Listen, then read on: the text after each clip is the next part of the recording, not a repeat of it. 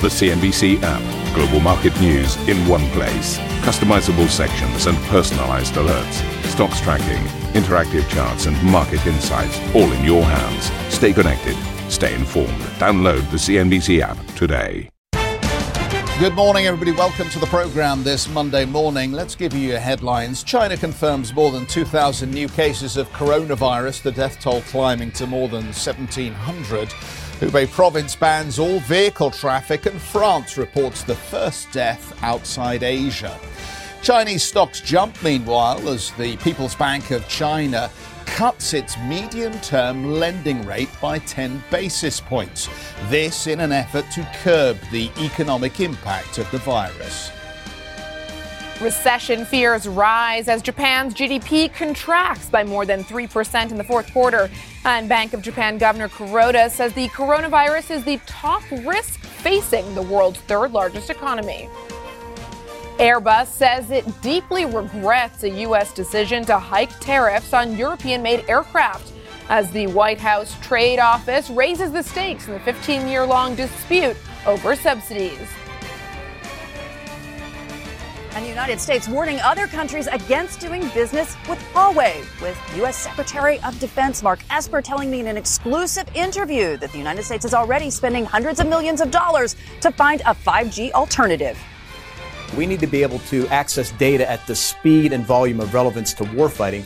And if we can help uh, help commercial vendors get there, it helps us. It also helps uh, the, the, the marketplace.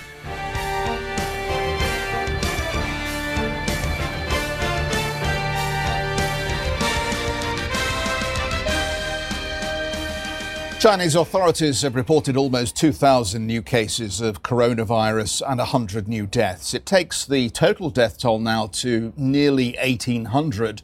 The rise in new cases reverses two days of relative declines over the weekend. The 380 American nationals, meanwhile, who've been quarantined on the Diamond Princess cruise ship off the coast of Japan, have disembarked after two weeks. They were put on charter flights returning to the US. Around 40 Americans tested positive for the virus and will remain in Japan. Europe has seen its first fatality after an 80 year old Chinese tourist died in France. Egypt also confirmed a case of coronavirus, the first in Africa. A speech by Chinese President Xi Jinping suggests the country's top leadership knew about the dangers of the COVID 19 coronavirus at least two weeks before being made public. In the speech, which was published by state media on Saturday, Xi said he began giving orders on how to combat the virus on January the 7th. However, officials only revealed the virus could spread between humans in late January. Several authorities in Hubei, the epicenter of the virus, have been criticized and dismissed over their handling of the outbreak. Well, the uh, People's Bank of China has responded to economic threats with a cut to its medium term lending rate. This as it scrambles to ease the economic fallout from the virus. The move will lower the interest rate on 200 billion yuan worth of loans to financial institutions. Analysts expect the bank to announce further easing measures later this week. Uh, let's get out to Sherry, who's with us now from Hong Kong. And how's the market reacting to this, Sherry, given that they have to balance these uh, stimulative measures with the announcement of fresh virus cases? Well, they're not exactly asking that kind of long-term, uh, you know, perspective questions at this point. For the day, they're really uh, very much enjoying that uh, you know the PBOC's cut when it comes to that one year uh, lending facilities because this is basically giving the market what they've been betting on for some time now. And as you pointed out, uh, you know some of the market participants are actually you know raising the possibility of the PBOC you know tinkering with that LPR rate, loan prime rate, uh, later this week. In fact, that decision is actually due out on Thursday as well. This comes as as a lot of Chinese officials, uh, you know, foreign ministry, finance minister, uh, they are actually coming out with this party line that this epidemic is controllable and we're going to protect uh, China's economic progress and we're not going to let COVID-19 hurt that kind of growth. And in fact, we did see that uh, magazine, uh, Communist Party's flagship magazine and uh, finance minister of the country uh, wrote a column talking about the possibility of corporate tax cuts down the road as well. So really the market is seeing uh, China really going all out there to shore up uh, the economy and protect uh, the economy from the negative impact from the coronavirus. And of course, as you can see, green across the board pretty much. But interesting case how the Hang Seng Index here in Hong Kong is sort of a laggard, uh, despite uh, that uh, interest rate cut when it comes to, um, you know, uh, MLF. This comes as Hong Kong's financial secretary is talking about tsunami-like shocks to the Hong Kong's economy because this is a different story for that territory because there is already that negative impact coming from months long protests and then to top it all off, coronavirus impact. So, uh, Paul Chan, the financial secretary, also talked about the possibility of record of a budget deficit for the next fiscal year. So, Hang Seng Index uh, is gaining, but just about 0.6%. In the meantime, a couple of, um, you know, sectors that we need to talk about as well. Uh, China's new um, home prices came out this morning for the month of January. So very, um, you know, interesting sector to watch because this is already very much highly leveraged sector. And Chinese authorities have been trying to take some of the froth out of this sector. But at this point, uh, their mission is really about protecting the economic progress and growth there. So I think this is going to be a challenging sector to keep that balancing act. So we do see a negative picture across the board pretty much because the, uh, the uh, new home prices actually came in at a two year low. But Evergrande, for example, is higher outperforming because the company actually started selling the price properties online and they are seeing some progress on the front as well. So certainly, uh, Geoff, uh, changing the behavior of home buyers in China due to the coronavirus outbreak. Back to you. Sherry, thank you so much for bringing us the latest on the all important uh, coronavirus and the implications over in Asia. Meanwhile, I want to bring you some uh, some uh, commentary from a key conference that took place over the weekend. The West is winning. That was the message U.S. Secretary of State Mike Pompeo had for delegates at the Munich Security Conference as he sought to reassure European allies over President Trump's America First policy. Pompeo was responding to criticism from Germany's president, who warned that Washington had rejected the concept of international cooperation. The U.S. Secretary of State also said the so called demise of NATO was grossly exaggerated. Pompeo and U.S. Secretary of Defense Mark Esper also hit out at China, with Esper accusing Beijing of carrying out a nefarious strategy through Huawei. Chinese Foreign Minister Wang Yi rejected the accusations from the American officials. They have been once again repeating their smears and criticism of China, and it has become a common scenario. They basically say the same thing wherever they go about China, and I don't want to waste our time responding to each and everything they've said. I can generally say that these accusations against China are lies. They are not based on facts.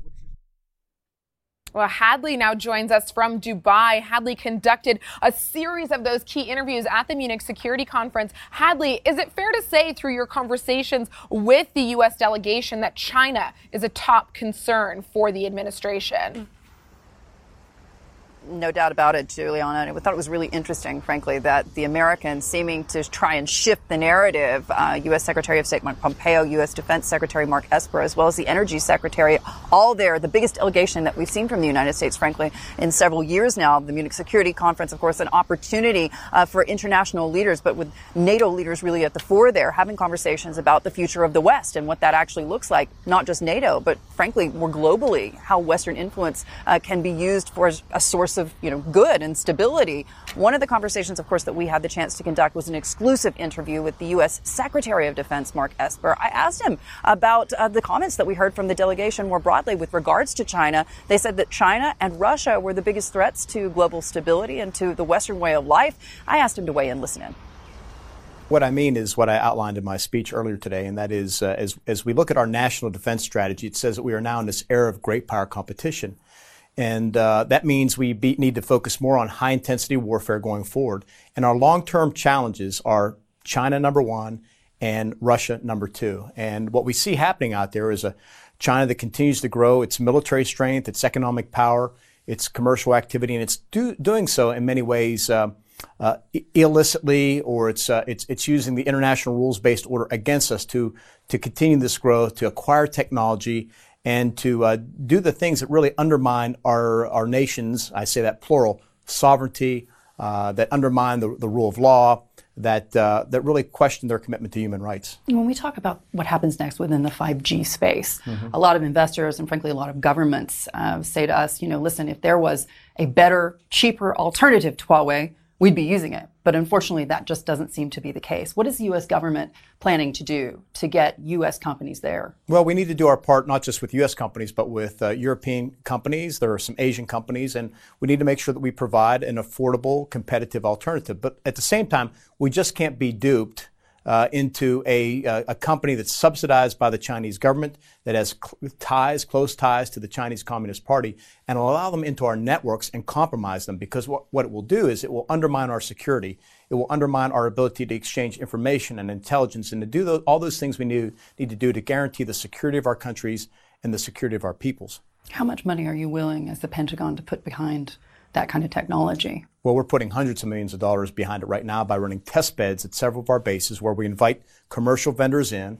Uh, we open up the community, if you will. I can, I can uh, uh put aside unnecessary regulation that inhibits the testing, and we can really help companies grow in a partnership with DoD because it enables us too. We need to be able to access data at the speed and volume of relevance to warfighting, and if we can help uh, help commercial vendors get there, it helps us. It also helps uh, the, the, the marketplace.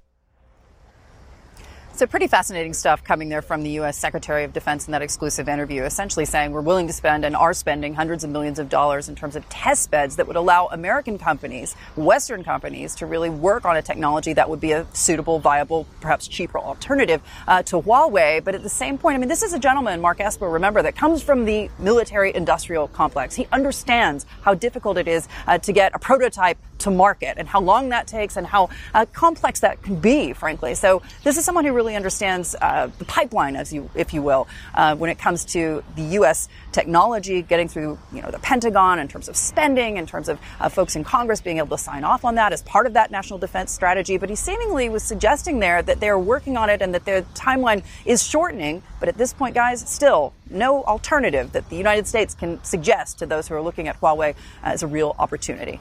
Terrific. Hadley, thank you very much indeed for that. Let's bring in Moritz Kraemer, Chief Economic Advisor at Accreditus. Moritz, good morning to you. Um, what we've listened to there is a catalogue of woe around the US's relationship with China, concerns about technology, a focus on how America is resurgent and beating its chest about its role in leading the Western world. What we didn't hear so much of is where is the EU in this game? What is Germany's responsibility as a leader for Europe? All of this, it seems to me, just continues to um, put pressure on the EU and the single currency. I'd appreciate your thoughts here because there are a lot of people scratching their head and asking why the um, euro is actually continuing to weaken at this point.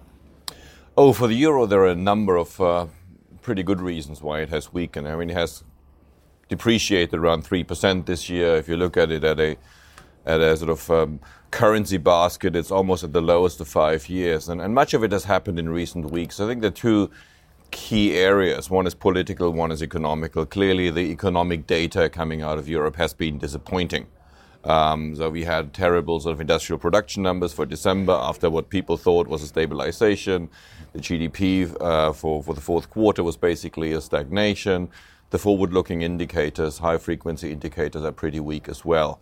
So, you know, for for for the future, we, you know, you would see growth in the eurozone a little bit more than one percent, which is about half of what you would expect in the U.S. But the second area is political, and that's a little bit more new, um, and that sort of sort of links to what we just heard from from Munich. Um, Europe's political landscape is, you know, full of uncertainties. It's, uh, you know, the, the center seems not to hold properly. I mean, the latest shock was, of course, what happened in Germany with the resignation of AKK as a chancellor candidate. Um, so totally open uh, what is going to happen there next. So there's after just one coalition partner resolved its leadership crisis, the next one is starting. And in all the meantime, there's little governing going on. But you look in other countries as well. You have an unstable government in Spain. You have the typical sort of political instability in in Italy, uh, even in France. Sort of, you know, there is there is concern that that you know that, that Macron gets sort of increased competition. Can he can he regain the presidency against uh, Le Pen next time? There's Brexit, you know, with the hard Brexit at the end of the year back on in the picture. There's lots of uncertainties in Europe, um, very little leadership. Whereas in the US, you know, you have the impeachment is gone, and sort of much of the of, of the cloud or surrounding that has disappeared. So this has strengthened the dollar. This has weakened the euro. Many of those factors will probably persist. And then there's the coronavirus, right, which um, I think Geoff's initial question is so important, and one of the comments that came out of the Munich conference stuck out from me uh, from the EU's foreign policy chief that Europe has to develop an appetite for power. And over the last year, when a number of these uh, geopolitical crises have emerged, Europe has been a little bit in the back seat reacting to uh, the take from the U.S. or or China or whatever it may be. Do you think the current leadership in Europe has the appetite for Europe to play a bigger role on the international stage? Well, it depends who you're thinking about. Macron does, for sure, and he's making that quite clear. And he says he's not frustrated with Germany's reluctance to go along, but clearly he is frustrated. Um, and, uh, and why wouldn't he? So, Germany, which is the biggest economy and the biggest country in Europe, has um, traditionally been very reluctant to play that leadership role, the reluctant hegemon. For, for historical reasons, I think we can all understand. But the world is changing um, around us, so just relying, um, sort of sitting on the couch and, and you know, hoping for the Americans to do our bidding in Europe is no longer a possibility. Then you have Britain, which was sort of another country which is willing to take sort of international roles, leaving the EU. That's another sort of you know leader, sort of in that sense, dropping off. So there's much more much more pressure on Germany in particular to step up to the plate, and nothing suggests that this is going to happen in the foreseeable future. Not with this current government, which is very much involved with itself. And um, after an election, whenever it comes, um, we'll have to assume that there will be a coalition uh, with, with, the Green Party, which, uh, for a number of, of, of, of, reasons, is also very reluctant. Partly because it was under their foreign minister, Joschka Fischer, at the time, that you know the first sort of airstrikes on Kosovo and Serbia were launched in the Balkan War. They're still sort of very much torn around this. So I don't really see this changing in the foreseeable future. I think the, the political ability of Europe to re- unite around like military issues um, is not very promising. Moritz, you're going to stay with us. We'll come back. Uh, you raised the question of what happens around coronavirus, so we'll get to that as well. We'll get some thoughts from you on that. And maybe we'll talk a little bit about where there's weakness in growth in other parts of the world as well, because we've seen a, a really poor GDP number out of Japan. Um, Singapore also warning growth will suffer amid the coronavirus outbreak. We're going to talk about that when we come back. And if you just can't get enough of Squawk Box, be sure to tune into our very own podcast. Head to CNBC.com, Apple Podcasts, Spotify, or wherever you get your podcasts to have a listen and download today's episode. And for our listeners, stick around for more.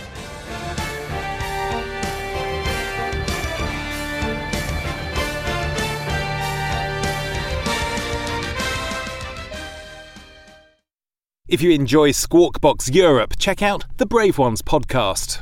The series explores the rise of some of the world's most successful entrepreneurs. Through exclusive interviews with family, friends, and colleagues, the Brave Ones podcast features stories of determination, resilience, and ingenuity. Available on Apple Podcast, Spotify, and Google Play. The Brave Ones podcast presented by Credit Suisse.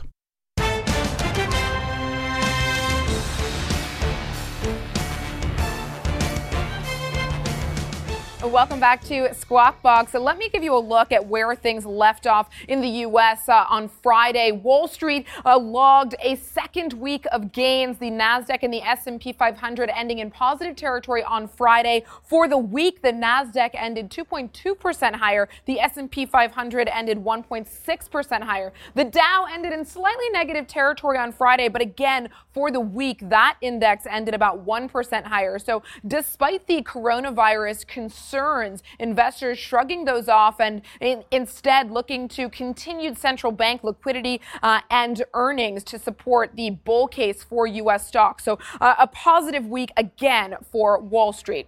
Well, let's take a look at commodities. Uh, let's start kick off with oil. Brent and WTI stabilizing this morning. Brent around the $57 per barrel mark. WTI $52 a barrel. So some stabilization coming through in oil markets as investors continue to assess the potential economic fallout from the coronavirus. Gold, meanwhile, trading about 15 basis points lower right now at 1581. The demand for gold, interestingly, strengthened just alongside the strength we saw in U.S. equities. So perhaps a little bit of a barbell strategy taking place when it comes to investing.